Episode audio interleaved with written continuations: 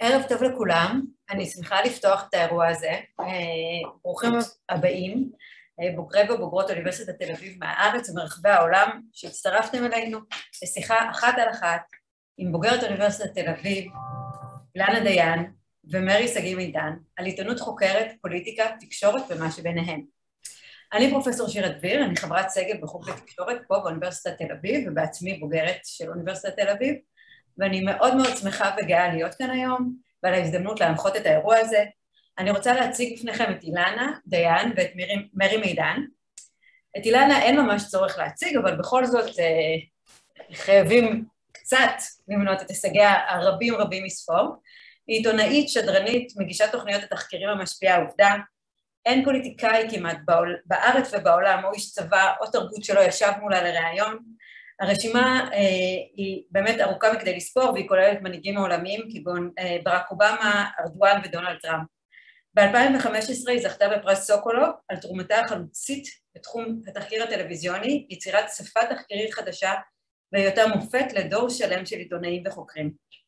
ב-2018 היא זכתה בפרס מפעל חיים בתחום הטלוויזיה במסגרת טקס פרסי האקדמיה היא בוגרת הפקולטה למשפטים בהצטיינות ובעלת תואר דוקטור לשם כבוד של אוניברסיטת תל אביב. מרי שגיא מידן היא עיתונאית ואדריכלית, היא ייסדה את מידן ארכיטקצ'רס ב-2004.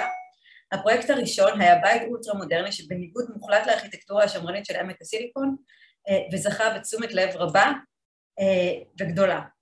אה, משרדה מאז הפך להיות מוביל של זרם אדריכלות מודרניסטית ומינימלית בעמק הסיליקון. לפני שהיא עשתה הסבה לארכיטקטורה, היא הייתה שליחה של עיתון גלובס לניו יורק, ולאחר מכן שליחת הארץ לעמק הסיליקון, היא התמחתה בכתבות פרופיל, והיא ראיינה כמה מהדמויות המרתקות ביותר של ימינו, כמו מיכאל גורבצ'וב, ברברה וולטרס, לארי קינג, ג'רי סיינפלד ודונלד טראמפ. היא בוגרת תואר ראשון בכלכלה וניהול מאוניברסיטת תל אביב. המפגש שלנו היום יארך 60 דקות, ואנחנו נשתדל לשמור על מסגרת הזמן.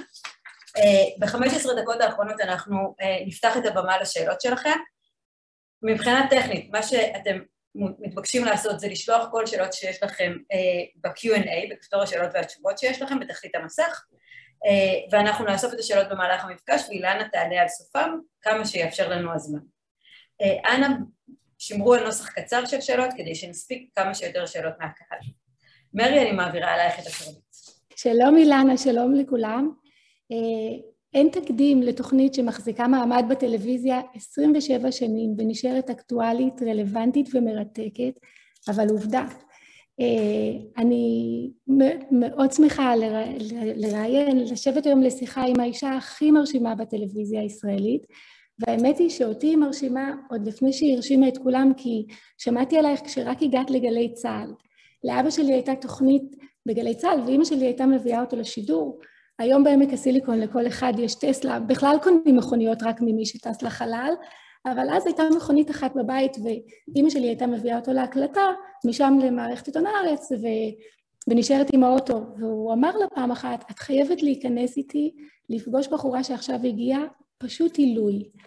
ואת הקסמת אותה, כזו חכמה, צנועה, בלי טיפת פוזה, וסיפרת לה בכל כך הרבה אהבה על הורייך ועל המשפחה שלך, ושנתיים שלוש אחר כך כבר כולם הכירו את אילנה דיין שחותכת מרואיין רם מעלה כשהוא מוכר ללוקשים, אבל את השילוב המקסים הזה שמאחורי לא כולם הכירו, אז uh, אני מאוד שמחה ומתרגשת לשבת איתך. תודה רבה. ומאחר שאנחנו בפורום של אה, אוניברסיטת תל אביב, אז בואי נתחיל עם הלימודים. אם אני עושה את החישוב נכון, את בעצם uh, למדת משפטים כש... בזמן שהגשת את ערב חדש, כלומר, בבוקר עשית מבחן ואחר הצהריים רצת לראיין את ראש הממשלה, איך זה עבד בדיוק? האמת היא שהאתגר הקשה יותר היה לשלב את זה עם הגשת אה, יומן הבוקר בגלי צה"ל. זה נכון שבערך במקביל כבר התחלתי להגיש את ערב חדש, זה היה נדמה לי שהתחלתי להגיש את ערב חדש בשנה השנייה באוניברסיטה, אבל לאורך כל התואר הגשתי, לאורך כל התואר הראשון הגשתי את אה, יומן הבוקר בגלי צה"ל, שהיה נגמר בתשע בבוקר והשיעורים באוניברסיטה היו מתחילים בתשע ורבע.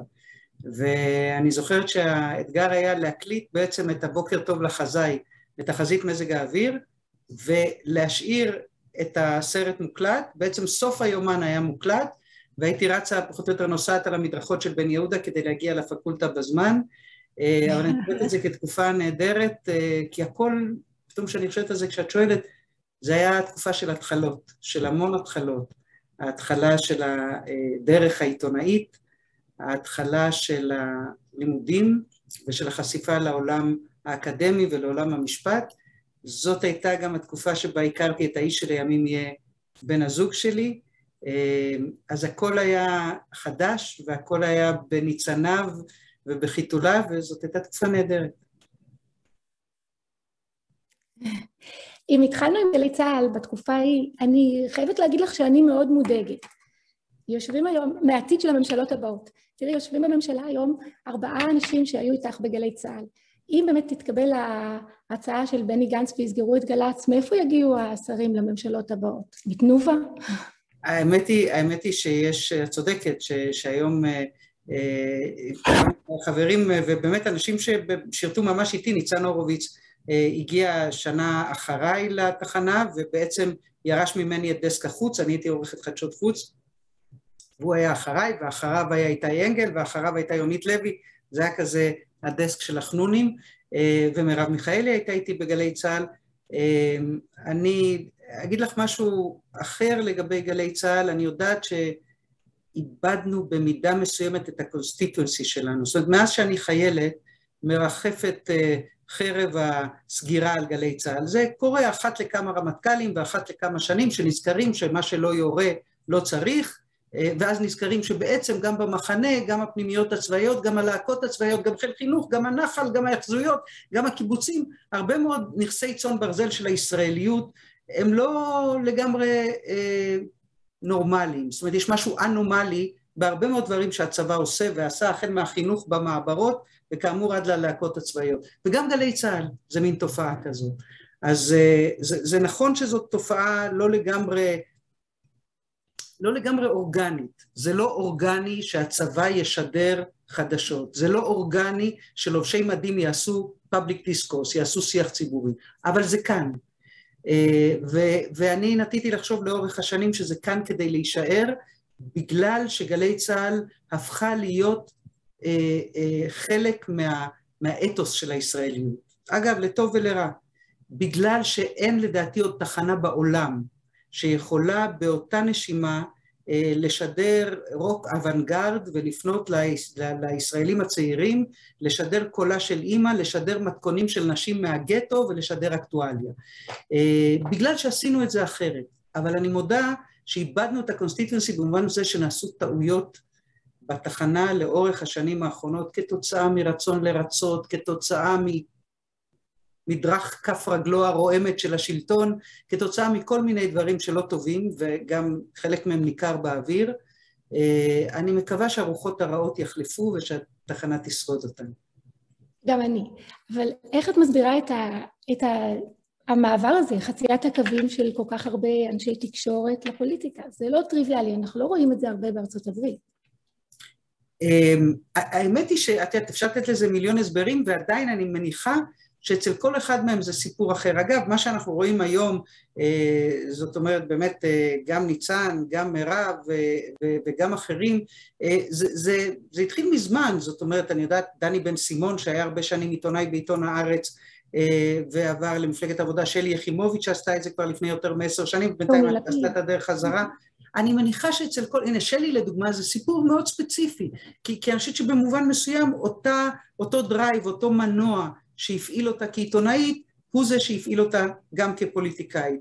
אבל אה, יש אה, אחרים זה, שזה שונה אצלם. אני חושבת שחלק מהאנשים זה, זה ה, ה, אולי ההנחה ש, של שתי מיומנויות שדומות. אחת המיומנות הוורבלית, עצם היכולת להשתמש בשפה, שהיא נכונה גם בשדה התקשורתי וגם בשדה הפוליטי, ושתיים ההיכרות. ההיכרות שלנו מהתחום הזה. אני חייבת לומר שכשלעצמי, אמנם לא שאלת את השאלה, אבל היא נמצאת איפשהו באוויר, אה, כשלעצמי באמת באמת אף פעם אפילו לא חשבתי על זה ברצינות. לא שלא שאלו אותי, אפילו היו פה ושם הצעות, לא מדי רציניות ולא מדי אטרקטיביות, אבל היו, ו- ואני חושבת שמאותו מקום שבו חלק מעמיתיי חצו את הקווים, בדיוק מאותו מקום אני לא רוצה לחצות אותם, בגלל שאני מכירה את הפוליטיקאים, בגלל שראיתי חלק מהם בקלונם, בגלל שאני חושבת שיש יותר סיכוי שהפוליטיקה תשנה אותי מאשר שאני אשנה אותה.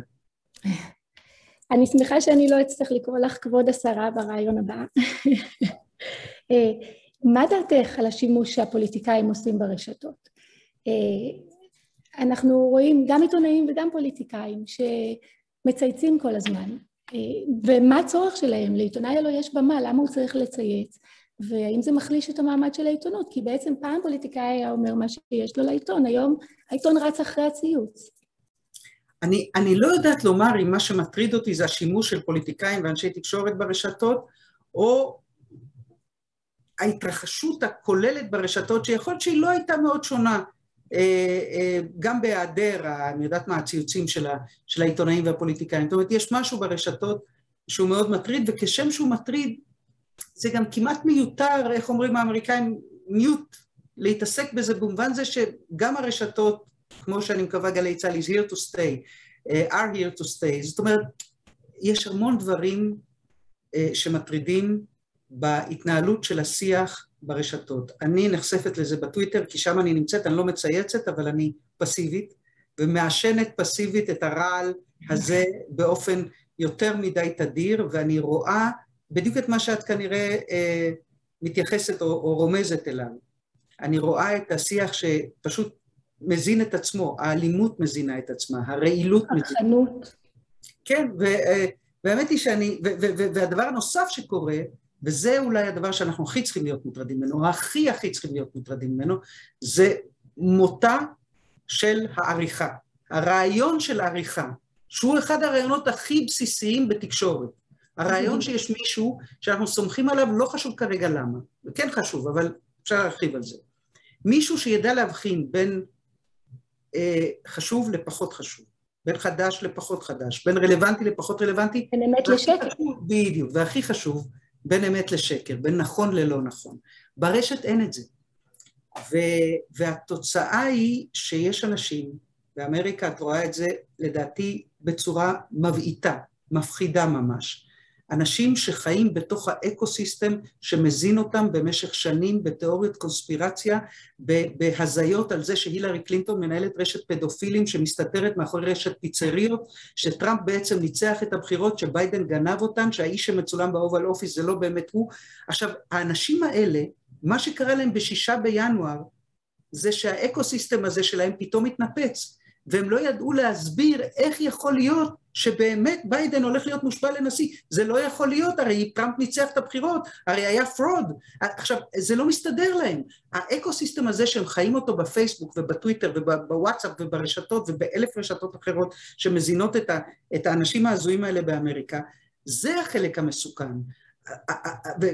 ושם זה פחות משנה לי, את יודעת, מעיתונאי, לא, לא יודעת אם זה לא משנה אם קוראים לו עמית סגל או רביב דרוקר, כולם עיתונאים שאני אוהבת ומעריכה, אז הם גם משדרים וגם מדווחים וגם מצייצים, זה פחות משנה לי. אלא העובדה שברשת אפשר להזרים אינפורמציה שאין לה שום קשר עם המציאות, לשאוב אותה, לחיות ממנה, ו- ו- ו- ואז ברגע שיש את ה disillusionment הזה, פתאום אתה פוגש את העולם האמיתי, וביידן נבחר לנשיא, וזה לא הגיוני, ואתה עולה על הקפיטול ורוצח שוטרים, למה לא? זה החלק המבעית. אז בעצם דיברנו ופחדנו הרבה מזה שטראמפ ירד מהשלטון, אבל הטראמפיזם יישאר והביביזם יישאר, אז שניהם לא בשלטון עכשיו. איך את רואה את זה? הנזק שנגרם להיצמדות לעובדות ובדיקת אמת הוא בעצם בלתי הפיך? אה, אני חושבת שבמידה מסוימת כן. קודם כל במידה מסוימת כן, ושוב, לא רק בגלל טראמפ וביבי, הם לא המציאו את פייסבוק, הם לא המציאו את ה traffic שצוקרברג מתפרנס ממנו היטב, הם לא המציאו, המציאו את ה clickbait, והם לא המציאו את, ה, את החיבור הזה, את, ה, את הפלאג אין הזה שלנו, או של רבים מאיתנו, של מיליארדים מאיתנו, בעורקים לרשתות. הם ניצלו את זה. הם ידעו לדבר אלינו מעל ראשיה של המיינסטרים מידיה, שיש בה את המוסד הזה של העריכה, וידעו להשתמש ברשת הזאת, ואני אני שמרתי משהו בעיניי שמזקק את מה שאנחנו מדברות עליו, שכתב נחום ברנע בסופו של עידן טראמפ, בדיוק על זה. והוא קרא אה, את אחד הספרים שפורסמו על טראמפ, והוא אומר, חשבתי על הטרחה שאני משקיע לאורך שנים, ובעידן נתניהו במיוחד, בהפרחת שקרים, גוזמאות והתפארויות שווא מפי פוליטיקאים. ואז נחום כותב ככה, עיתונאים חרוצים ממני, קנאים ממני, עושים את המלאכה הזאת יום-יום. הם, אנחנו, משוכנעים שזה שירות ענק לציבור, שבסוף האמת תנצח. בפועל, אנחנו משרתים אסטרטגיה הפוכה.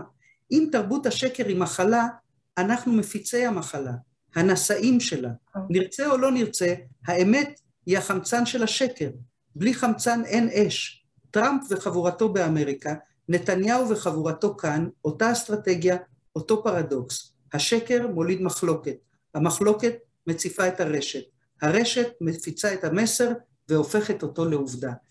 עם המטאבוליזם הזה יהיה קשה מאוד להתמודד, מאוד קשה. את יודעת, טראמפ אמר בזמנו, אה, כש, כשאני אפול, כשאני ארד מהנשיאות, הניו יורק טיים ייסגר, כי לא יהיה להם על מה לכתוב. זאת אומרת, הטענה הזו שהעיתונות בעצם ניזונה ו- ומפיקה את השנאה, ניזונה מזה. אה, את, את רואה את זה ככה? זאת, זאת באמת העיתונות בעצם מלבה את זה?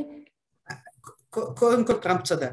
לא, לא במובן זה שהניו יורק טיימס ייסגר כן, כשהוא, כשהוא זה, אבל, אבל הוא צדק, תשמעי, אני שמעתי את אה, ג'ף זוקר, אה, נשיא CNN, הוא הגיע לכאן לפני, לא זוכרת, שלוש שנים, משהו כזה, והיה איזה אירוע פומבי ויונית לוי ראיינה אותו, והוא היכה על חטא. הוא אמר, טעינו, כשרכבנו על ההצהרות האלה ההמוניות של טראמפ, כי הן העלו לנו את הרייטינג, ואנחנו העלינו לו את הרייטינג, במידה מסוימת המלכנו אותו, ואני מכה על חטא. אבל, אבל אי אפשר להתמודד, אי אפשר, אי אפשר, אי אפשר אה, להתנער, או אי אפשר באמת אה, אה, אה, להכחיש את העובדה שהוא הזין אותם והם הזינו אותו. אז זה בוודאי נכון. עכשיו, האם אנחנו יכולים להתמודד עם זה, להיאבק בזה, להתקוטט עם זה? זאת אחת החובות הקדושות שלנו בעידן הזה. ואני מסתכלת על זה כחלק מאיזו השקפת עולם שאני מנסה לנסח לעצמי. אני לא באמת חיה בתוך איזו משנה סדורה, אבל אני מנסה לנסח לעצמי השקפת עולם שמחברת בין הרבה מאוד אה, הפכים שאני צריכה לחיות אותם. הרצון לשדר מסר מורכב, והעובדה שאני משדרת במדיום די שטחי, שקוראים לו טלוויזיה. הרצון לחשוף אמת, שהיא בדרך כלל אמת שלילית ואפלה, והרצון הטבעי כנגד זה לספר גם סיפורים יפים, ולחפש גם את החדשות הטובות. ועוד דיכוטומיה אחת, זה ההבנה שיש ברשתות את התופעות המבעיתות האלה של פייק ניוז וטראמפיזם ו ecosystem שמזין את עצמו, ומצד שני ההבנה שהרשתות האלה, לא רק שהן פה כדי להישאר, אלא שהן חוללו דמוקרטיזציה מרהיבה בשיח. עכשיו, כל הדיכוטומיות האלה, שבאיזשהו אופן מגדירות את החיים המקצועיים שלי, אני מגיעה עם הזמן למסקנה שלא נצליח לרבע את המעגל הזה. לא נצליח להפוך את הטלוויזיה למדיום עמוק, אבל נוכל להתמודד עם זה. לא נצליח להביא כל הזמן חדשות טובות, אבל נוכל לספר אותן כשאנחנו מוצאים אותן. לא נצליח לגרש מכאן את הרשתות, אבל נוכל להיאבק ב, ב, ב, בסימפטומים היותר מדאיגים של הפנדמיק הזה. אז, אז אני חושבת בסופו של דבר שהתפקיד שלנו גם בזה וגם בזה וגם בזה, זה לא לבעוט בפרדוקס, אלא להפך להכיל אותו, להכיר בו, להבין את המורכבות ולהכיל את הקטטה ובעיקר כל הזמן לקיים אותה, כל הזמן לבעוט במדיום, לבעוט בכשלים שלו, לבעוט אה, בהיבטים היותר מפחידים של הרשתות ולהתמודד עם זה. אני, אני חייבת לומר לך שזה נשמע מליצי, אז זה דברים שלפעמים אני חיה אותם ברמת ה cut בחדר עריכה. cut שאני יודעת שהוא cut מסחרי, ואני שואלת את עצמי, אפשר אולי לתת פה עוד שלוש מילים למרואיין? אפשר לתת לו לדבר עוד חצי דקה, למרות שה sound bite, by definition, אמור להיגמר פה? אפשר לתת עוד עוד ניואנס? כן, למרות, שה, למרות שהיד קלה על השלט ואני יודעת שבצד השני של הכביש יש מאסטר שף או, או, או משחקי השף או שף כלשהו אחר או דוגמנית נושאת פרסים או דוגמן נושא פרסים. אז, אז אני, אני מודעת לזה שאני נאבקת בכוחות אדירים של רייטינג ושל מסחריות ושל מדיום שהוא מדיום אכזרי ושליבו גס בניואנסים וברבדים העמוקים. אני חושבת שהקטטה כשלעצמה, ההתמודדות המצפונית והערכית כשלעצמה יש בה ערך. אני רוצה לשאול אותך על אחד הרעיונות המרתקים שעשית, אה, הרעיון של סיום העונה עם אה, יוסי כהן, אה, ראש המוסד היוצא. עשית באמת רעיון מרתק, הבאת אותו לספר סיפורים שהשאירו את הצופים פעורי פה, ובסופו של הרעיון כבר שבועות או חודשים יורדים עליו, מוגש, מוגשות דרישות לתביעות משפטיות, הוא נכנס להרבה צרות בגלל הרעיון הזה. איך את מרגישה עם זה? את גאה ברעיון? צר לך על המרואיין? אז א', אני חושבת, אה, ויש לי על מה לבסס את זה, אני לא חושבת שהרעיון, אני לא חושבת שהרעיון חולל את העניין הזה, אלא אה, אני חושבת שיוסי כהן עצמו, שהוא איש מרתק, בעיניי גם איש מרשים מאוד, לא מושלם ולא נקי מטעויות, הוא כשלעצמו controversial. ואני חושבת שהקונטרוברסליות הזאת הייתה אה, אה, מלווה אותו גם לולא הרעיון, עצם הפרישה, וה, אה, ובעיקר הפרטנציות שלו והשאיפות שלו קדימה, מחוללות סביבו את, המחלוקת, וגם דברים שקרו באמת, זה דבר אחד. לגבי דבר אחד שכן את צודקת, שנגזר מהרעיון עצמו, זה הטענה שהוא סיפר סודות וחשף סודות וכן הלאה. ואני חייבת להגיד לך משהו מדהים. חלק מהאנשים שאומרים את זה, גם בפומבי וגם באוזניי, זה אנשים שאני יודעת איזה דברים הם פטפטו. כמה פעמים הם פטפטו את עצמם לדעת. זאת אומרת, זה כל כך מהפוזיציה. ואני יכולה להגיד לך על, על פוליטיקאי בכיר שהתגולל על ראש מוסד אחר לשעבר, שראיינתי לפני כמה שנים, וטען כנגדו את אותן טענות, אבל אותו פוליטיקאי בכיר שותק היום, כי הוא במחנה שאיכשהו מזוהה עם מישהו שמזוהה עם יוסי כהן. זה כל כך באמת נגזר מהפוזיציה. בשורה התחתונה, אני חושבת שאנחנו כעיתונאים צריכים לרצות לדעת כמה שיותר. אני חושבת שיוסי כהן, אה, זה נכון שהוא דיבר בפתיחות על, על, על דברים שכבר נתניהו לפניו ואחרים לפניו פתחו לפרסום, הכתבה עברה צנזורה, אף סוד אה, אה, צבאי או סוד ביטחוני לא, לא נחשף שם. כן, זה נכון שהיה מרתק לשמוע אותו, אבל אני חושבת שאת שואלת שאלה שהולכת למקום יותר עמוק, האם אני מרגישה אחריות לאנשים שמתיישבים מול המצלמה? והתשובה היא, בפירוש כן. וזה נכון אם זה יוסי כהן, וביתר שאת זה נכון אם זאת אחות של אדם שהיה במרכזה של איזה דרמה פלילית והיא מוכנה לספר, סיפור שהיה באמת, או אם זה חס וחלילה קורבן של אונס או של הטרדה מינית, אם זה קורבן של יהודה משי זהב או קורבן של משה איבקי, אז כל, כל מי שמתיישב מול המצלמה, וביתר שאת, מי שנמצא בצד שאנחנו צריכים לתת לו מגפון, ומי שלא היה לו קול ואנחנו נותנים לו קול, אז אנחנו צריכים להיזהר בו. ועדיין, ועדיין, גם הוא, גם היא, ברגע שהם מספרים את הסיפור, זה משהו שחשוב נורא להבין.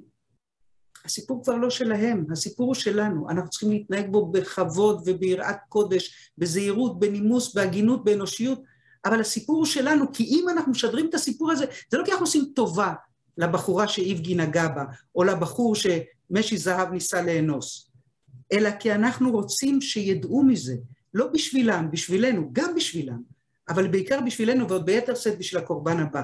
כך שצריך לזכור שאנחנו הסוכנים של הסיפור הזה, המתווכים שלו, והם מי שמביאים לנו, או מזמנים לנו את האפשרות לספר אותו. יש מרואיין, בהקשר הזה, יש מרואיין שלא היית רוצה לראיין? לא, אין. אין, בשום אופן אין.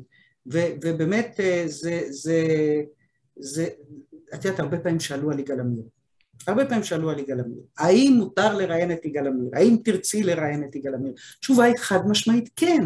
רק השאלה היא איזה ראיון, אם זה חס וחלילה ראיון שטחי, בנאלי, לא חשוב, שנועד רק לעורר סנסציה, בטח שלא. אבל זה שאנחנו צריכים לרצות לשמוע את האיש שלקח אקדח, רצח ראש ממשלה ואולי גם רצח את ההיסטוריה באיזשהו אופן. שאנחנו צריכים להבין עד כמה שאפשר את מניעיו, את שורשיו, את, את, את, את, את, את מחשבותיו, את, את, את, את הדברים שהשפיעו עליו, את האנשים שהוא פגש, ומה קרה באותן שבתות שהוא עשה עם רבנים כאלה ואחרים. עכשיו, האם זה יכול להיות בשידור חי? בטח לא. האם זה צריך להיות ראיון של תת של גו? בטח לא. האם את היית רוצה לשמוע, להבדיל או לא להבדיל, אה, אה, ראיון עם היטלר אחרי המלחמה או לפני, בטח שכן, בטח שכן, ומה שחשוב להבין בעניין הזה, ראיון הוא לא פרס. ראיון הוא לא פרס, ראיון הוא עוד כלי כדי להבין את המציאות סביבנו, והתפקיד שלנו הוא להבין את המציאות סביבנו. אז אני לא יכולה לחשוב על מישהו שלא הייתי רוצה לראיין, אני בטח יכולה לחשוב על ראיונות שנועדו לכישלון. אגב, יכול להיות שראיון עם יגאל עמיר נועד לכישלון, יכול להיות. אם הוא נמצא באותו state of mind שהוא היה במשפט, אז נוטה לחשוב שיהיה קשה מאוד להגיע איתו למקומות שדיברנו, כן. שהייתי רוצה להגיע. אבל, אה, אבל אם אפשר, אז גם חובה. אז אם את מדברת על להגיע למקומות שאת רוצה להגיע, מה הטריק שלך לייצר אינטימיות? אני רוצה לספר לך סיפור אה, נחמד. כשראיינתי את אה, ברברה וולטרס, אני הייתי ממש צעירונת, בת 24, והיא הייתה בשיא כוחה. והיא הייתה ידועה בזה ששועי עולם מגיעים אליה לאולפן ומספרים לה סיפורים מתוך הקישקעס, ולפעמים ממש מתרגשים עד כדי דמעות. פתחתי את הרעיון, שאלתי אותה, גברת וולטרס, אני יכולה לגרום לך לבכות? אז היא אמרה לי, בוודאי, אבל אני אגרום לך לבכות קודם.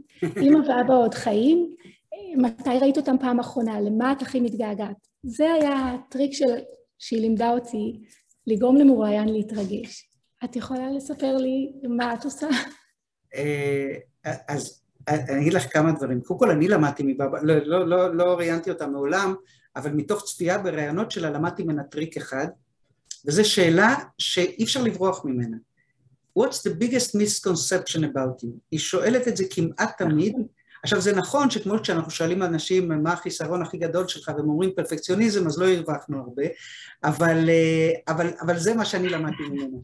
את יודעת שיש לי את השאלה הזאת לשאול אותך. בבקשה. העניין עם האינטימיות זה שאם אנחנו מתכננים איך לייצר אינטימיות אז זה כבר לא כל כך אינטימיות. כביכול אינטימיות צריכה להיות דבר ספונטני, ובעניין הזה נדמה לי שזה עוד אחת מהדיכוטומיות, כמו שדיברתי קודם על סדרה של פרדוקסים שאני חיה אותם, אז זה עוד אחד. את יודעת, לראיון עם יוסי כהן, אני הכנתי כתובות, שאלות, משהו כמו, נדמה לי שהיו 280 לראיון הראשון, ובערך כמספר הזה לראיון השני, והיה עוד ראיון שלישי. זאת אומרת שאני שאלתי את יוסי כהן סדר גודל של למעלה מ-600 שאלות, שרובן היו כתובות. אבל זה ברור לגמרי... כמה שעות פגישה היו לכם? אני חושבת שבסך הכל היו משהו שבע שעות, אולי קצת יותר. ו- אבל הנקוד... וכמובן, היו גם שיחות שלא למצלמה. מה אני מנסה לומר? שמצד אחד, אני לא יודעת שאפשר להתכונן יותר מדי. באמת, you cannot overdo it. אני בטוחה, אני משוכנעת בזה. שאי אפשר יותר מדי להתכונן. כשראיינתי את ברק אובמה, קראתי שני ספרים, וקראתי לדעתי, אה, אה, לא יודעת, משהו כמו אלף עמודים. אה, אי אפשר, בשביל ראיון שבסוף היה 28 דקות, ושיכולתי לשאול בו אולי 20 שאלות, אוקיי? שזה משהו אחר לגמרי מהראיון עם יוסי כהן, או מהראיונות שעשיתי עם ויינרוט, או ראיונות עם תמיר פרדו, עם אחרים, או עם דגן, שזה היה באמת עשרות שעות של צילומים. מה אני מנסה לומר? שעוד אחת מה, מהדיכוטומיות, מה, מהפרדוקסים שאני חיה אותם, שמצד אחד באמת אני, נורא חשוב לי להגיע מוכנה, ומצד שני האינטימיות שאת מדברת עליה, היא נגזרת של, של ספונטניות, של אנושיות, דווקא של לא להיות מתוכנתת ולא להיות מתוכננת. ו, ו, וזה משהו שכאילו לא הולך אחד עם השני, ובעיניי מאוד הולך אחד עם השני. כי אם את מתכוננת זה כי אכפת לך, ואם את מתעניינת בבן אדם זה כי את סקרנית כלפיו. ואם את סקרנית כלפיו, אז את גם יכולה להיות אמפתית. אגב, גם כלפי בן אדם לא נחמד ובן אדם שבאת לראיין אותו על דברים פחות טובים שהוא עשה. זה לא משנה. הסקרנות היא המפתח, והסקרנות גם מחוללת אינטימיות, כי, כי אז את, את באמת מתעניינת, את באמת מקשיבה, וכשאת באמת מקשיבה, האישה שמולך מבינה את זה. וזאת יכולה להיות אימא של בניה ריין, זיכרונו לברכה, שנהרג במלחמת לבנון השנייה, וכשהיא אומרת לי, אני ידעתי כשבניה היה בן שמונה, שאני יום אחד אלך אחרי ארונו עטוף בדגל ישראל, אני ידעתי שבניה ימסור את נפשו על קידוש השם, אז זה משפט שמצד אחד מצמרר אותי, מצד שני הוא היה באמת תחילתה של ידידות מופלאה שנמשכת עד היום, כי חגית יותר מכל עניינה אותי, למרות שעולמה רחוק מעולמי, למרות שאני בחיים לא הייתי מוציאה משפט כזה מהפה, אבל היא יותר מכל עניינה אותי. ו- ועם הזמן אני למדתי מאוד מאוד לאהוב אותה, ואני יודעת שהיא מאוד אוהבת אותי, ואני הייתי בחתונות של כל הילדים שלה, והיא הייתה בחתונה של הבת שלי, כי כן נוצרה אינטימיות, מתוך, לא, לא, לא מתוך הזרות, מתוך העניין, מתוך הסקרנות. ולהבדיל אלף אלפי הבדלות, כשישבתי מול אימא של נער פלסטיני בן 15 שהלך לפוצץ את עצמו מול חיילים במחסום חווארה, וחיפשתי אותה בשכם כדי לראיין אותה כשעשיתי כתבה עליו, אז עניין אותי לשמוע אותה, והסתקרנתי לגביה, וכן, שאלתי אותה שאלות קשות, אבל ישבתי לידה, ו- ו- ו- ואני לא יודעת להגיד אם אינטימיות זאת המילה, אבל סקרנות אנושית בטח הייתה שם. קורה לך הרבה שמרואיינים הופכים לחברים? לא. לא, זה לא קורה הרבה ולא, ולא במקרה. ולא במקרה, אני כן חשוב לי לשמור את המרחק. אה, גם הרבה יותר קשה לערוך אם אתה כבר... גם בגלל זה, וגם כי צריך להודות שחלק גדול מהם לקוחות חוזרים. אז, אז עוד יותר חשוב לשמור על המרחק הזה ועל מידת הריחוק הזאת. המקרה של חגית הוא מאוד מאוד יוצא דופן. היא נכנסה לי עמוק מאוד ללב. אה, בדיעבד, לא בדיעבד, אבל אחר כך, היא, אחרי שבניה נהרג, היא הייתה מאוד מאוד פעילה גם בהרצאות לחיילים, ויצא שבמבצע צוק איתן אה, היא ביקרה אה, ליד מיטתו של קצין אחר בשריון, שנפצע קשה ואיבד עין, והיא הייתה שם והיא ליוותה אותו אחר כך, והקצין הזה לימים התחתן עם הבת שלי. אז וואו. יצר קשר יותר עמוק. אנחנו מדברים על רעיונות שהשפיעו עלייך והרשימו אותך. יש רעיונות שהיית רוצה לשכוח? לא, לא, אבל הסיבה היא, היא די פרוזאית. הרעיונות שאנחנו עושים בעובדה, בניגוד נגיד היום בבוקר הגשתי את התוכנית ברדיו, אז רעיונות ברדיו אמרו לי, הייתי תוך כדי ראיון עם ישראל כץ, ואמרו לי, על הקו נמצא עכשיו מטוקיו השחיין שלנו מתן רודיטי שהוציא הישג מדהים, מקום רביעי במרתון בים הפתוח, שחה עשרה קילומטר ועשה הישג לא נורמלי. אז, אז אני ברגע עוברת מהרעיון הקשוח עם ישראל כץ לרעיון אמפתי וחביב וקליל עם ספורטאי בן 23 שעשה כרגע כמעט מדליה. זה ברדיו. ואז ברדיו, אם את שואלת אותי, אני מניחה שיש רעיונות שהייתי שמחה לשכוח, כנראה באמת שכחתי אותם, אז אני לא יודעת לספר לך.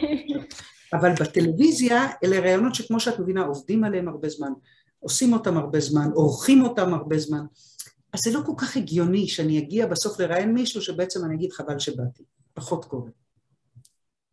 לא חבל שבאתי, אבל מה שברברה וולטרס אומרת, I should have, I could have, I... זה בטח, זה בטח. אני יכולה להגיד לך... מה שלא שאלת. זה כל הזמן קורה. זה כל הזמן קורה. אה, זה, את יודעת, אני זוכרת את זה מלילות אחרי מבחנים במתמטיקה בכיתה י', I should have, אה, וזה קורה, זה קורה לכל מי שאכפת לו מהעבודה שלו, אני חושבת. אה, זה קורה גם לפקידה בבנק, לרופאת שיניים או לסוכנת ביטוח, I should have. במובן הזה כל בעל מקצוע שואל את עצמו, ושהוא באמת מתייחס בכבוד למקצוע, שואל את עצמו למה לא עשיתי ככה, למה כן עשיתי אחרת. אה, אבל אני יכולה לספר לך שהיה ראיון שעשיתי עם הרמטכ"ל אמנון ליפקין שחק המנוח, אה, בתקופת הפיגועים הנוראים של האביב של 1996. זה היה פיגועי ההתאבדות הראשונים, פחות או יותר. ואני זוכרת ששאלתי אותו, תגיד, אולי אתה לא מתאים להיות רמטכ"ל? אולי בימים כאלה אנחנו צריכים רמטכ"ל של דם ואש ותמרות עשן? אולי אתה צריך להתפטר? ואחר כך הבנתי שמה שקרה זה שהסנטימנט הפופולרי, ואולי יותר נכון לומר הפופוליסטי, אה, דיבר מגרוני, שחשבתי שזה מה שאנשים רוצים לשמוע בבית. ולפעמים זה נכון לתת הד למה שהצופה בבית רוצה לשמוע, אבל לא למקומות הפחות נעלים שלו. אז הוא רוצה דם ואש ותמרות עשן, אולי הצופה בבית רוצה שניכנס ונהפוך את עזה לחול, נרסק את שכם ו- ו- ונעלה באוויר את רמאללה. אבל זה לא מה שאנחנו צריכים להדהד. והתנצלתי לפניו אחר כך, חשבתי שהייתי לא בסדר. אה, אז זה, אלה שאלות שהייתי מוחקת. אבל אי אפשר למחוק דרך אגב, זה הכל נמצא תמיד באיזשהו סרט, נמצא בזיכרון, נמצא בעיקר בתודעה שלי, וכמו כל טעות שאנחנו עושים, צריכים לחיות איתה והופפולי ללמוד ממנו. את מדברת על אה, שאלות קשות או שמצטערים עליהן, שאנחנו שואלים. אני רוצה לשאול אותך על אה, אם את חוששת מראיון שתשבי מול ראש הממשלה והוא יגיד לך נה נה נה נה נה נה. את חוששת מרעיון כזה? אני חוששת במובן זה, אני חוששת במובן זה ש, שאנחנו, הנה דוגמה, רעיון עם נתניהו ערב הבחירות האחרונות, זה לא משנה רעיון שעשתה יונית לוי, רעיון שעשה אודי סגל, רעיון שעשתה איילה חסון או רינה מצליח, זה לא משנה, כל אחד מהם, לי לצערי לא, לא, לא הזדמן, פשוט כי נתניהו לא מתראיין אצלי, החל מהתחקיר שעשינו ב-2016. אבל... אשת שמאל קיצונית. אבל אה, אני, אני יודעת שבסיטואציות האלה, כשקורה משהו שלא קרה קודם, כלומר, אתה לא מדמיין שראש הממשלה יישב מולך ויגיד נה נה נה נה נה, אז, אז התגובה שלנו לפעמים יותר מדויקת ולפעמים פחות, וזה גם פחות חשוב בעיניי. פחות חשוב בעיניי אם התגובה של המראיין לשטיק או לטריק התורן של נתניהו הייתה מדויקת. יותר חשוב אם הצלחנו לאמת אותו עם השאלות הקשות ולוודא שהצופה מבין כשהוא לא עונה עליהן. זה פחות או יותר מה שאנחנו יכולים לעשות בריאיון. אמ, זאת הסיבה שהרעיון שקרן מרציאנו עשתה איתו לפני מועד א' של הרצף של מערכות הבחירות שהיו לנו, הוא רעיון שכל כך זכור. כי קרן הצליחה לזקק באופן מדהים את השאלות הקשות בצורה שהיא מכבדת את המראיין, את המרואיין, אבל לא נותנת לו לברוח, ובמקומות שהוא ברח, היא וידאה שהצופה מבין שהוא בורח. אז זה מה שאנחנו יכולים לעשות בראיון. אגב, שוב, לא תמיד אנחנו מגיבים בדיוק על הדקה, ולא, וזה בסדר וזה נסלח בעיניי. יותר חשוב שנבין את המטריה ושנשאל את השאלות החשובות, ואת יודעת, יש משהו בראיונות בשידור חי, גם לא בשידור חי, שהוא עניין של תדר. לפעמים אנחנו עולים על התדר הנכון, על ההתחלה, ואז קורה איזה מג'יק. זה קרה לי בריאיון עם אהוד ברק ביום שהוא הכריז על פיזור הכנסת לפני הבחירות שבהן הוא הפסיד ב-99, שבהן הוא הפסיד ב-2001. אה, אז אני זוכרת שזה היה ראיון בשידור חי, בטלוויזיה, אמרו לי, הוא עכשיו בעמדה בכנסת, את יכולה לראיין אותו? וקרה משהו, הוא היה בתדר, אני הייתי בתדר, אבל אותו אהוד ברק, היה לי ראיון הרבה פחות מוצלח איתו, אה, כמה שנים קודם לכן. יש ככה ויש ככה. לא תמיד זה הולך.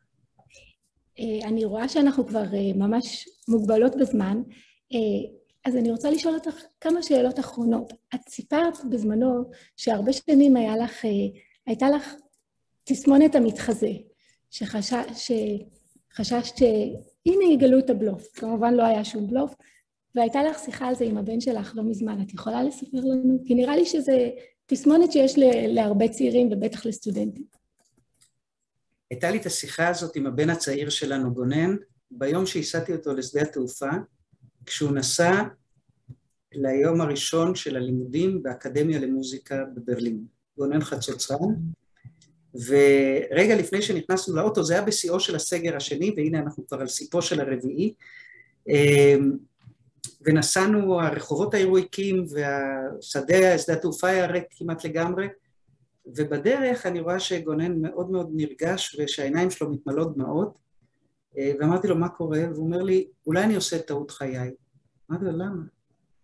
הוא אומר לי, אולי יגלו שם שאני לא כזה מוכשר. אה, ואמרתי לו, סיפרתי לו את החוויה שלי הייתה, וחשבתי שזאת חוויה נשית. אז מתברר שגונן יש פה את החלקים האלה הרגישים והמיוחדים, ו- וסיפרתי לו ש- שגם אני הייתה לי הרבה זמן את, ה- את החרדה הזאת. אה, אני חושבת שיש משהו בריא בזה. יש משהו בריא בזה שאתה מתמודד או את מתמודדת עם האפשרות להיות יותר טוב. החלק הפחות בריא זה חרדה שמשתקת, אבל החלק היותר בריא זה חששות שמדרבנים. הכישלון יכול להיות מנגנון משתק, או חרדת הכישלון. יכול להיות מנגנון משתק ויכול להיות מנוע להצלחה. אז אני, אני חושבת שעם הזמן התגברתי קצת על החלק המשתק, ואני קצת יותר משתמשת בזה כדי לדרבן את עצמי לא להירדם בשמירה, אה, שלא תהיה חס וחלילה אה, לא יוהרה ולא גבהות לב, אה, ושכל הזמן אני אדע שאומנם אני פחות חוששת כבר שיחשפו את הבלוף, אבל שכן אני יכולה להיות יותר טובה, תמיד יותר טובה. אם היית מראיינת את עצמך, מה היית שואלת? אמ, הייתי שואלת חלק גדול מהשאלות שאת שאלת, והייתי שואלת על המנוע. אמ, ואני מקווה שהתשובה שאני נותנת לעצמי לשאלת המנוע, למה את עושה את זה? קודם כל אני מאוד אוהבת את זה, אני מאוד נהנית מזה. ושתיים, אני מאוד מאוד מאמינה בתפקיד שלנו כסוכני האמת, לא פחות מזה. כמי שצריכים לקום בבוקר וללכת לחפש אותה את האמת, ואז לברר אותה ולוודא אותה ולהצליב אותה ולשדר אותה ולעמוד מאחוריה ולהילחם עליה.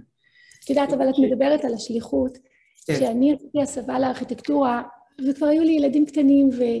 ואבא שלי אמר לי, וכתבתי שני טורים בעיתון הארץ בשבוע, ואבא שלי אמר לי, את יודעת, כדאי לך לנסות לעשות את שניהם, כי עיתונות לא עוזבים, עיתונות זה לא מקצוע, זה ייעוד. נכון. את חושבת שיש עוד, להיות עיתונאי זה עוד מכובד היום, לא להיות אילנה דיין, יש אחת, אבל זה כבוד להיות עיתונאי. אני חושבת שכן. אני חושבת שכן, אני מבינה בדיוק מה שאת שואלת. זה שיש הרבה אנשים שחושבים שהתקשורת עוינת והתקשורת משקרת והתקשורת עוכרת ישראל והתקשורת תוקעת סכין בגב ומרעילה בארות, אבל את יודעת מה, מרי? אני שומעת את זה לא רק מאז שהתגייסתי לגלי צה"ל ונהייתי עיתונאית, עוד לפני כן, מהיום שאני קוראת עיתונים ושומעת חדשות, שזה בערך ממלחמת יום הכיפורים, מאז שהייתי בת אה, תשע. אז אה, הנה הסגרנו את הגיל שלי גם. אבל, אבל אז המעמד של העיתונאי היה מאוד מכובד, והיום הוא, את יודעת, עיתונאי בעיתונות הכתובה מרוויח פחות, פחות מפקיד בבנק, ו... ואת יודעת, גם, וגם, וגם קצין בגבעתי מרוויח פחות מאיש הייטק, ועדיין, לא זו בלבד שאני חושבת שעדיין בציבור הישראלי, את יודעת, הייתי אתמול בחתונה, אה, של חבר'ה דווקא, בחור שהיה חייל של, של בעלי לפני 40 שנה, והוא מזמן גר בסטטן איילנד, והוא בא לפה כדי לחתן את הבת, ושמעתי מאחורי הגב, סתם שני צעירים מדברים, עברת גיבוש לדובדבן, אני מתחיל בצנחנים, מקסימום אני אהיה בגדודים, זאת אומרת, האתוס עדיין קיים, אז קצין בגבעתי אולי מרוויח פחות מבחור בהייטק, ועדיין, אני חושבת שבחברה הישראלית האתוס הזה עדיין קיים, ולגבי עיתונאי, אני יודעת להגיד לך על התפיסה העצמית שלי, אני, אני פחות יודעת, זאת אומרת, אני מבינה מה שאת אומרת, אבל על התפיסה העצמית שלי ושל חלק גדול מחבריי, אני באמת, כשאני שומעת את המילה הזאת, אני מתגאה בזה שזה המקצוע שלי. כשהילדים שואלים אותי מה לרשום בטופס, אז כן, עם הכתבת, עם הריפורטרים שואלים אותי בחוץ לארץ. ובעיקר כשאני נותנת מילים למעשה ונותנת מילים לתחושת השליחות, אז אני באמת מאמינה שהערך המקודש הזה של חופש העיתונות, שהוא חלק מהערך היותר גדול של חופש הביטוי, הוא לא, הוא, הוא, במושגים של המקצוע שלך, של הארכיטקטורה, הוא לא סתם החירות לפטפט את עצמנו לדעת, לשיר במקלחת או לצרוח בכל פינת רחוב. זה יותר מזה. אנחנו רוצים לתת לכל אחד מאיתנו את החירות לדבר כדי שכל אחד מאיתנו יוכל לשמוע. ואנחנו צריכים לדבר כדי לשמוע, ואנחנו צריכים לשמוע כדי לדעת. אנחנו צריכים לדעת כדי להבין, ואנחנו צריכים להבין כדי לבחור. זה, במונחים של המקצוע שלך, אלה הפיגומים של הדמוקרטיה. זה המבנה הארכיטקטוני שבתוכו, בתוך הארכיטקטורה של הדמוקרטיה, בתוכו קומת המסד היא זאת. והמעלית שנוסעת בין הקומות היא המעלית שמוודא שהערוצים שלה של, של הביטוי, של השינוי, של השאלה, של הפרובוקציה, של התהייה, של האינפורמציה, נשארים כל הזמן פתוחים. אנחנו המעלית הזאת, או המהנדסים של המעלית הזאת, או הטכנאים שבאים לתקן את המעלית הזאת. אנחנו הפירומנים שצריכים לבוא עם הג'ריקן של הבנזין כדי לתדלק כל הזמן את הבעירה הזאת, ולפעמים גם להוריד את גובה הלהבות, אבל לדאוג שהאש הזאת של השיח הציבורי, של, ה, של ה debate, של הוויכוח, של, ה, של הקטטה הזאת, ככל שהיא לא אלימה באמת, אלא ככל שהיא פרודוקטיבית לתהליך קבלת החלטות, שהקטטה הזאת תהיה כל הזמן חיה ונושמת וחיונית ושוצפת, כמו שאמר בית המשפט העליון האמריקאי, uninhibited, robust, rich public debate. זה אנחנו. זה התפקיד של העיתונאי, אז יותר נאצל מזה לא יכול להיות. אף אחד לא יכול היה להגיד את זה יותר יפה ממך. אה, אני פגשת הרבה אנשים מאוד מרשימים. מי המודל שלך? כמו מי היית רוצה להיות? מחר אנחנו עושים אזכרה לאבא שלי, שאומנם נפטר במאי, אבל לקח זמן להגיע שנכנס את כולם. אה, ואבא שלי אה, היה איש פוליטי. היה עסקן בארגנטינה, עסקן ציוני בארגנטינה, והיה איש ליכוד כשהגענו לישראל, איש הציונים הכלליים, המפלגה הליברלית. ואבא שלי הוא המודל שלי במובן זה שלמדתי ממנו את הסוד של ההתבוננות הפחות אה, קשה בעולם. אני לא בטוחה שלמדתי את זה דרך אגב, אני עדיין מנסה ללמוד גם 11 שנים אחרי שהוא נפטר. אה, אבא שלי ידע לשבת עם בן דוד אחד שלי שהוא מתנחל, ואח של אותו בן דוד שהוא אנטי-ציוני, ולאהוב אה, את שניהם, ולתת לשניהם את התחושה שהעולם הוא יותר מסך כל הוויכוחים שלנו. ובמובן הזה הוא המודל שלי.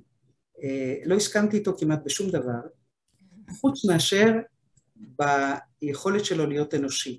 אז הוא המודל שלי במובן הזה, במובן של אה, יכולת להתבונן בעולם בצורה מורכבת. הייתה לו דעה, לגבי העולם, אבל הוא מבין שהדעה שלו היא לא הדבר הכי חשוב, אלא האנשים הם הדבר הכי חשוב. אז אני חושבת שאם היה לי מודל זה... ואני רוצה לסיים איתך בשאלה שברברה וולטרס תמיד מסיימת בה את הרעיונות שלה.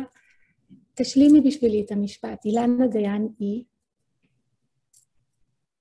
היא מישהי שהרבה פעמים ניסתה לשאול את השאלה הזאת אנשים אחרים והבינה עם הזמן שאנשים לא מתכנסים ל sound bite, מה שברברה וולטרס הייתה צריכה בוודאי בשביל לסיים את הרעיונות שלה ואני, ואני יכולה להבין את זה וגם אני הרבה פעמים מנסה את זה, תחזיר אותי לרגע הכי מפחיד, הכי משמעותי, הכי דרמטי, הכי אה, מבעית, הכי מאושר, הכי מיוחד בחיים שלך ולפעמים אין רגע כזה ולפעמים אנחנו לא יכולים לעשות רדוקציה של עצמנו אה, ל sound bite אבל, אה, אבל אם בכל זאת, אה, אז, אז הרבה, הרבה שנים כשהתמודדתי עם ה juggling שרבות מאיתנו מתמודדות, של משפחה וקריירה וילדים ועבודה, אז אני חושבת שמה שבאמת אה, ניסיתי שיגדיר אותי, זה האפשרות להיות טוטאלית גם פה וגם פה. ו- וזה משהו ש... חושבת שמגדיר את העבודה שלי כי היא חייבת להיות טוטאלית, ואת האימהות הוא חייב להגדיר כי היא חייבת להיות טוטאלית, אז אולי זה, אולי זה. את יודעת, אם אתם שמעתם אותי אומרים הרבה פעמים את השם ברברה וולטרס, בגלל שבעיניי ההבדל בין ברברה וולטרס לבינך זה שהיא מדברת אנגלית ואת עברית, ובאנגלית מרוויחים במיליונים. תודה רבה על הרעיון. תודה רבה, מרי. תודה רבה לך. תודה רבה, היה, אה, באמת, יש לי כאן דף מלא הערות שרשמתי לעצמי, ומחשבות, והיה ממש ממש מרתק, זה גם, גם צ'אט סוער, ואני אה, רוצה אבל שנייה להתחיל במשהו שתפס אותי, כי זה מה שמנחים תמיד עושים, הם משתלטים ולוקחים את הבמה לעצמם, אה, ואת אמרת שאתם הטכנאים של המעלית, אבל כשאני מחברת את זה ביחד עם מה שאמרת בהתחלה על רשתות חברתיות, ובכלל, אני חושבת, הסנטימנט המאוד מאוד כללי, לא רק בקשר לתפקיד של העיתונות היום, אה, כמו שמרי אמרה, אלא גם במקום של הדמוקרטיה, וגם את אמרת רק את המשפט שאנשים שופטים אה, את יוסי כהן מהפוזיציה, וכשמחברים את כל החתיכות האלה של הפאזל, אז אני אומרת, אבל אילנה, בצער רב אני אומרת לך, אולי, אולי אנשים כבר לא רוצים את המעלית הזו. אולי לאנשים כבר אין עניין יותר במעלית, והם בכלל לא רוצים לעלות לקומה שבע. טוב להם למטה, טוב להם במה שהם שומעים, טוב להם בפוזיציה שלהם, ואין יותר קהל לדבר הזה, וזה מתחבר לטרנדים הרבה יותר גדולים שאנחנו רואים, של עלייה של פופוליזם, של באמת אובדן של השיח של הדמוקרטיה הליברלית, כמו ש... בוא נגיד, הדור שלנו ואני שמה אותנו ביחד באותה זירה, גדל וחונך עליו. אה, תשמעי, שירה, אה, קודם כל, אה, במבחן האמפיריקה והמספרים, אני לא יודעת, אני לא יודעת אם את צודקת. זאת אומרת, אני יכולה לתת לך את המספרים, את יודעת, של הרייטינג של אה, מהדורות החדשות, העובדה שאפילו, תעזבי את החדשות, שאפילו אה, אה, טקסי יום הזיכרון, כשמצרפים את הרייטינג בשלושת הערוצים הגדולים, אז זה מגיע לכמעט 50 אחוז. זאת אומרת, יש דברים שאנשים עדיין מתחברים אליהם. אני גם יכולה, את יודעת, זה לא חוכמה, זה ווטאבאוטיזם, לשאול וכמה אנשים באמת עדיין מחשיבים את התוצר של האקדמיה או של האופרה או של הבלט הקלאסי. בסדר, זה לא, זה, זה, זאת אומרת, יש פה תשובות משני סוגים. אחד, גם אם נישאר אה, אליטה מתגוננת, עדיין נהיה אליטה משרתת, משרתת את המעלית הזאת ואת מה שהקומות של הבניין צריכות, אבל אני לא שם, אני לא ב... באיזה מין מקום של לרצות להתבצר במקום האליטיסטי ולהגיד, אוקיי, כולם בפייסבוק, אבל אנחנו בתוכנית תחקירים בטלוויזיה נמשיך לעשות עיתונות אחרת. לא, אני ממשיכה להילחם על האוזן של המאזין ועל העין של הצופה ולהגיד אנחנו צריכים לנסות כמו שאת מנסה מהמקום שלך, כמו שמרי מהמקום שלה, גם בדברים שהיא עושה כארכיטקטית וגם אנחנו צריכים להמשיך לנסות להפוך את העולם למקום יותר טוב. ואת יודעת אני, אני, אני שומרת איתי אה, מאמר שפרסם אחד ה-op-ed writers החשובים ניקולס קריסטוף מהניו יורק טיימס ב-31 בדצמבר 2019, little did he know מה עומד לקרות תוך חודש-חודשיים שהקורונה תתפרץ, אבל הכותרת של המאמר בסיכום 2019 הייתה This has been the best year ever. עכשיו, מה הוא אומר בעצם, סוג של אותה ביקורת שאת אומרת? שהעיתונות לא מסקרת את העובדה שילדי העולם בסיכון הנמוך ביותר למות, ששיעור האנאלפביתים נמוך, שבכל יום אפשר היה לפרסם כותרת ראשית שלפיה 170 אלף איש נוספים נחלצו מעוני, או שיותר, מספר האנשים שמתקיימים על יותר מעשרה דולר גדל אתמול ב-245 אלף. זאת אומרת, במובן הזה הוא אומר, אנחנו חוטאים לתפקידנו, הנה עוד חטא שלנו כעיתונאים, אנשים לא מתחברים אלינו כי אנחנו לא מספרים להם גם את החדשות הטובות, אבל בסוף המאמר הוא כותב סוג של סיכום של העניין הזה, והוא אומר, three things that are true at the same time. The world is much better, the world is awful, the world can be much better. וזה סוג של תשובה. העולם הוא מקום נהדר, העולם הוא מקום לא כל כך טוב, והוא יכול להיות הרבה יותר טוב. וזאת גם התשובה שאני נותנת לעצמי כשאני צריכה להיאבק בעולם הזה של הרשתות שסוגר עליי, ובשאלה אם יש מישהו שעוד מתעניין בתכנים שאנחנו מנסים לתת. The world is an awful place, it's a great place, and it can, it can be much better. אז אחד המשתתפים שאל, איך אחרי כל כך הרבה שנים אין לך את ההרגשה שהכלבים נובחים והשיירה עוברת, ואיך את יכולה להמשיך בעצם, ו... ולמה להמשיך? האם את בכלל מרגישה ככה? לא, האמת שלפעמים כן. אני יכולה לתת דוגמה של, אני יודעת, את יודעת, אחרי ששידרנו כתבה על פרשת הרפז, הנה זו דוגמה של כלבים שנבחו בשיירה שעברה ולא נודע כי בא אל קרבה, והציבור לרגע לא התעניין בפרשה הזאת שהייתה בצדק רעידת אדמה, זו דוגמה. או את יודעת, אחרי ששידרנו כתבה לפני הרבה שנים, שקיבלנו את ההום וידאו שצילמו המשתתפים בשיחות ג'נבה, שבסופן היה הסכם ג'נבה, שזה היה כאילו experiment איך לעשות שלום בתנאי מעבדה. וכשקיבלנו את הקלטות האלה היינו באופוריה, שאנחנו יכולים לשדר את החומר הבלעדי הזה, זה לא עניין אף אחד, הרייטינג היה ברצפה, וזה גם לא עשה שום הד. זאת אומרת, זה עבר כמו עץ שנופל לבד ביער. אז אלה רגעים מבאסים ומתסכלים. אבל לצידם, את יודעת, יש את הרגעים הקטנים שאנחנו עושים כתבה על שיכון שמתפורר בקריית גת. לא הגדול בסיפורנו, לא המהדהד בתחקירנו ולא המשמעותי בסקופים ששידרנו. אבל זה הסיפור חשוב, כי זה היה בעיצומו של הדיון על חוק הדיור הציבורי, ואורלי וילנאי עשתה כתבה על שיכון משנות החמישים בקריית גג, שגם העניים ברחו ממנו, נשארו הזקנים והחלשים ביותר. ואמרנו לעצמנו, אולי זה יעשה הבדל. וזה לא עשה הבדל.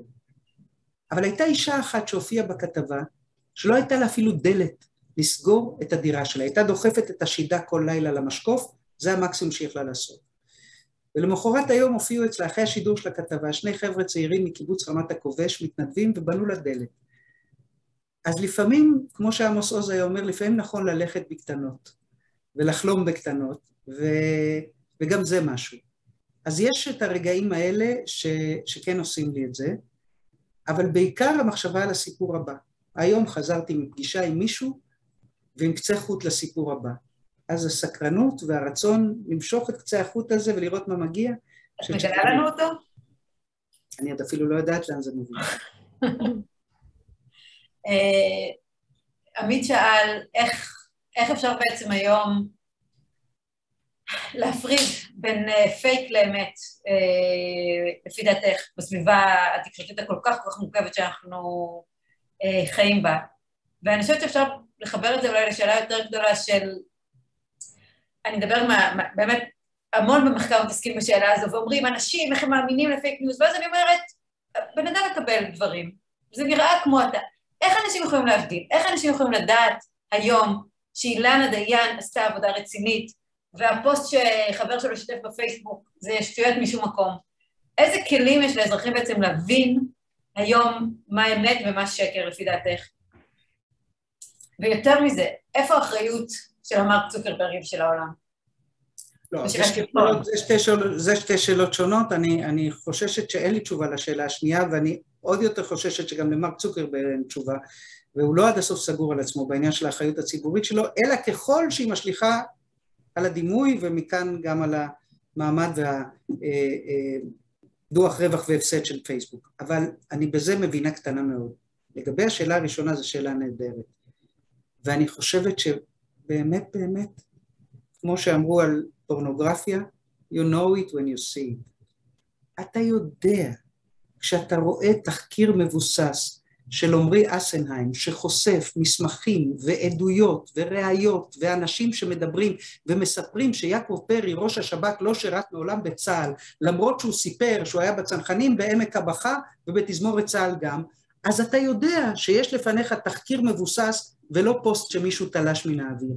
כשאתה מצד שני מתמודד עם האמירות של אה, אלה שאומרים אה, בנט לא יודע להתמודד עם המגפה, או אלה שאומרים אה, נתניהו הביא שלום תמורת שלום, אבל בסדר, אז אוקיי, אז נגיד ששם אתה יכול להגיד יש פה, יש פה אה, ערבוב בין עמדה לדעה לעובדה, פחות מטריד אותי, שירה, פחות מטריד אותי אם, אם אנשים רואים את המציאות גם מהמקום שהם נמצאים בו. מישהו, מישהו כתב פעם ש- we don't see things as they are, we see things as who we are.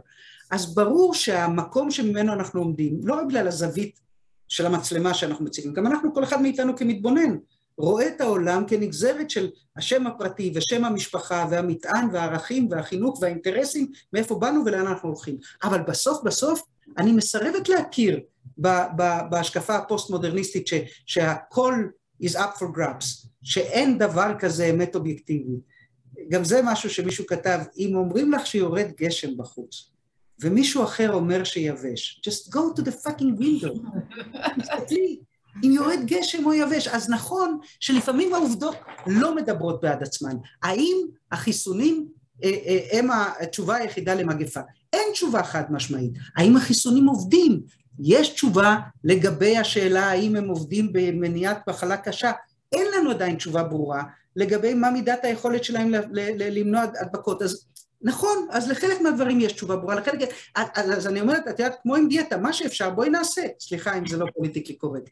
אז אני לא יכולה להימנע מפחמימות לכל החיים, אני נגררת לדוגמה הלא טובה הזאת. אה, אה, מה לעשות, אני מניחה שאני לא אוכל לגזור על עצמי כמו אה, באתרים ובדיאטות האלה שלעולם לא אגע בקמח לבן, בסוכר ובעוגות. אבל איפה שאני יכולה, אני אשתדל, ואותו דבר פה. איפה שאפשר, יודעת, יש את התשובה הבלתי נשכחת הזאת שנתן צ'אק טוד, מגיש ב-NBC News, לקליאן קונווי, היועצת של טראמפ, שבאה להסביר למה אה, אה, אותו שון ספייסר, ה press secretary בבית הלבן, אמר שהיו יותר אנשים בהשבעה של טראמפ מאשר בכל נשיא אמריקאי אי פעם. וזה לא נכון, זה פשוט לא נכון, אפשר לראות את זה בעין. אז היא אמרה, he offered alternative facts. אז הוא אמר לה, צ'אק טוד אמר לה על המקום, אמר, גברתי, אין דבר כזה alternative facts. It's either true or false. אז לגבי מספר האנשים ב inauguration אנחנו יכולות להסכים? לגבי הרייטינג של ה inauguration אנחנו יכולות להסכים? לגבי השאלה אם, אם אובמה נולד או לא נולד בארצות הברית אנחנו יכולות להסכים?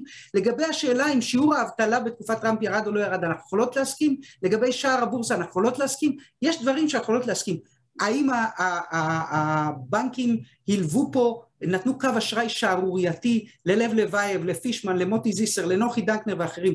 אנחנו יכולות להסכים. זה שקרו דברים לא טובים במכון הפתולוגי ותפרו שם חוות דעת לפי הזמנת הפרקליטות, אנחנו יכולות להסכים. דרך אגב, אם רוצים שנתווכח למשל על ההתנהלות של הפרקליטות בתיק 4000, אני יכולה להתווכח. ופה באמת אפשר לטעון ככה, אפשר לטעון ככה, אבל זה לא נוגע לשאלה האם נתניהו קיבל סיגרים ושמפניה. התשובה היא כן. כלומר, היא קיבלה שמפניה, הוא קיבל סיגרים, אבל התשובה היא כן. אחר כך אפשר להתווכח, זה פלילי, זה לא פלילי, זה, זה, זה היה מתמשך, זה היה פון ריקווסט, כל מיני שאלות שיש להן גם השלכה משפטית וגם השלכה ציבורית. אבל יש עובדות, יש אמת ושקר, לא הכל פוסט מודרניזם. נדמה לי, לא? אני רואה שנשארה לנו עוד דקה, ויש עוד שתי שאלות שאני ממש ממש רוצה לשאול אותך, אז אני מתנצלת שאנחנו טיפה נגלוש בזמן. אמ, שאלו מהקהל אה, אם את מרגישה שעיתונות חוקרת היום מקבלת אה, גיבוי והגנה אה, מבתי משפט, מערכת משפטית, ובמיוחד אני חושבת בזמן האחרון עם זדורוב, עם הסרט החדש של שלומי אלדר על ענת קם, זה מאוד מציף את השאלה הזו של, של האחריות ושל ההגנה שאתם מקבלים בזה. איך, איך את רואה אם היה שינוי לאורך זמן? קודם כל כן, היה שינוי לאורך זמן, ואם מסתכלים לא על האפיזודות, אלא על הקו הכללי, שזה גם משפט שאני מאוד אוהבת, נדמה לי מרטין לותר קינג, נכון? The arc of history is long and it bends towards justice. אז בגדול זה גם המקרה בכל מה שנוגע, גם אצלנו, גם באמריקה, אפילו באנגליה שהייתה פעם קצת אחרת, בנוגע לתביעות דיבה. בתי המשפט נותנים הגנה יותר נמרצת, ובעניין הזה אחד הדברים שעלו לי בשנים של מאבק משפטי, לא מעט לילות בלי שינה והרבה מאוד בריאות, אה, המאבק בפרשת סרן ר' שבסופו של דבר הוביל לפסק דין בעיניי חשוב, אה, שנותן הגנה לעיתונות אחראית. אם אתה יכול להוכיח שעשית עיתונות אחראית, אתה נהנה מהגנת לב, וזה חשוב. אמ, תזכרת את פרשת זדורוב, וזה דוגמה למקום שבו הכל נהיה הרבה יותר מסובך. לא רק בגלל שגם אם עכשיו ב-200 איש שנמצאים איתנו, אם היו ה-200 איש האלה עכשיו מולנו באולם פיזי, והייתי שואלת, ואני מניחה, כולם בוגרי אוניברסיטת תל אביב, נכון? אם ככה כולם אינטליגנטים, משכילים, ואנשים אה, שיש להם מה לומר על העולם, אני מניחה שאם הייתי שואלת, אני מסתכנת בניחוש, כמה מכם חושבים שזדורוב לא רצח את האיראדה יותר מ-50 אחוז היום. אני עושה את הטסט הזה בשיעורים שלי, 50 אחוז. נכון, תמיד יותר מ-50 אחוז. וגם אני עושה את הטסט הזה בהרצאות, ולפעמים לצערי אפילו, למה אני אומרת לצערי? למה אני אומרת לצערי אפילו 80 אחוז? זה לא בגלל שאני יודעת לומר מה קרה בתוך תא השירותים בבית הספר בקצרין, אלא בגלל שהאנשים האלה שאומרים שזדורוב זכאי, לא קראו את פסק הדין של המחוזי ושל העליון. לא קראו את תמליל השיחה בינו לבין המדובב, שבו הוא מספר מה בדיוק קרה, ואיך הוא שיסף את גרונה, ואיך הדם השפריץ, ואיך אחר כך השפריץ דם ממנו בשירותים של הבנים כשהוא ניסה לנקות את הלהב, ואיך הוא זרק את הבגדים, ואיך הוא ניקה באקונומיקה את הסוליות של הנעליים. עכשיו, מי שקורא את זה, אומר לעצמו, לא מדובר פה בתיק שנתפר, ומצד שני, למה אני אומר שזה מסובך? כי מצד שני, מי שער לבעיות, לאותה תביעת נעל שבאמת לא של זדור ולא של אף אחד אחר, לאותה טיפת דם שנמצאה בתא השירותים ליד, וזה לא הגיוני כי הרוצח לא היה בתא השירותים ליד, לעובדה שזדורוב אומר שהחתך הנוסף שהוא עשה היה ביד הזאת במקום הזה, ואילו החתך היה ביד הזאת במקום הזה, אז אתה אומר, אוקיי, מה, מה אנחנו לומדות מזה? שלא הכל פשוט כמו החלון שיורד גשם או לא יורד גשם. העובדות לפעמים יותר מסובכות, ומאוד יכול להיות, אם את שואלת אותי, מאוד יכול להיות שזדורוב הוא הרוצח, אבל אי אפשר להוכיח את זה מעל לכל ספק סביר, ולכן לפי שיטת המשפט שלנו, וגם לפי השקפת עולם ליברלית נאורה, הוא צריך ללכת הביתה. עכשיו, זה משהו שנורא קשה לחיות איתו. אם הוא רצח ילדה קטנה, הוא צריך לשבת בכלא עד סוף ימיו. אבל אם אנחנו רוצים באמת שהמושג ספק סביר לא יהיה ריק מתוכן, אז צריך ללכת הביתה. עכשיו, מבחינתי, מה שמעניין בזה זה לא האירוע המשפטי, גם, גם האירוע המשפטי מאוד מעניין. מה שמעניין כעיתונאית, בדיוק לשאלה ששאלת, זה מקומו של הספק בעולם שלנו. זה להבין שכן, לפעמים העובדות לא ברורות כמו הגשם בחוץ. ולפעמים צריך לתת מקום לענווה ולמידת הצניעות ולומר אנחנו פשוט לא יודעים. והאמת, במקרה הזה, הוא היחיד שיודע. תחשבי על זה. הוא היחיד שיודע את האמת. ואם הוא לא רצח אותה, אז גם הוא לא יודע. זה נכון. השאלה האחרונה, ואני ממש מגזימה, אבל תסלחו לי כי פשוט אני מרגישה שחייבים לשאול אותה. אה, שאלו כאן איך את מרגישה שההשכלה האקדמית שלך, האם היא עזרה לך? ואני גם אקריא כאן, כי אני לא יודעת אם את רואה, אבל מישהי כתבה שהיא רצתה להודות לך שהיית מרצה שלה בתואר המשפטים לפני שנים, והותרת עליה השפעה אדירה, אני מצטטת. גם בשיעוריה וגם בשידוריה, התענוג להקשיב לניסוחים הספונטניים המצוינים שלה בריאיון היום, היא פשוט מלכה סימן קריאה, תודה למרי, המראיינת האינטליגנטית והמעניינת. אז עכשיו רק צריך אה, לשכנע את יתר החברים שאיתנו, שלא מרי ולא אני לא שתלנו את ה...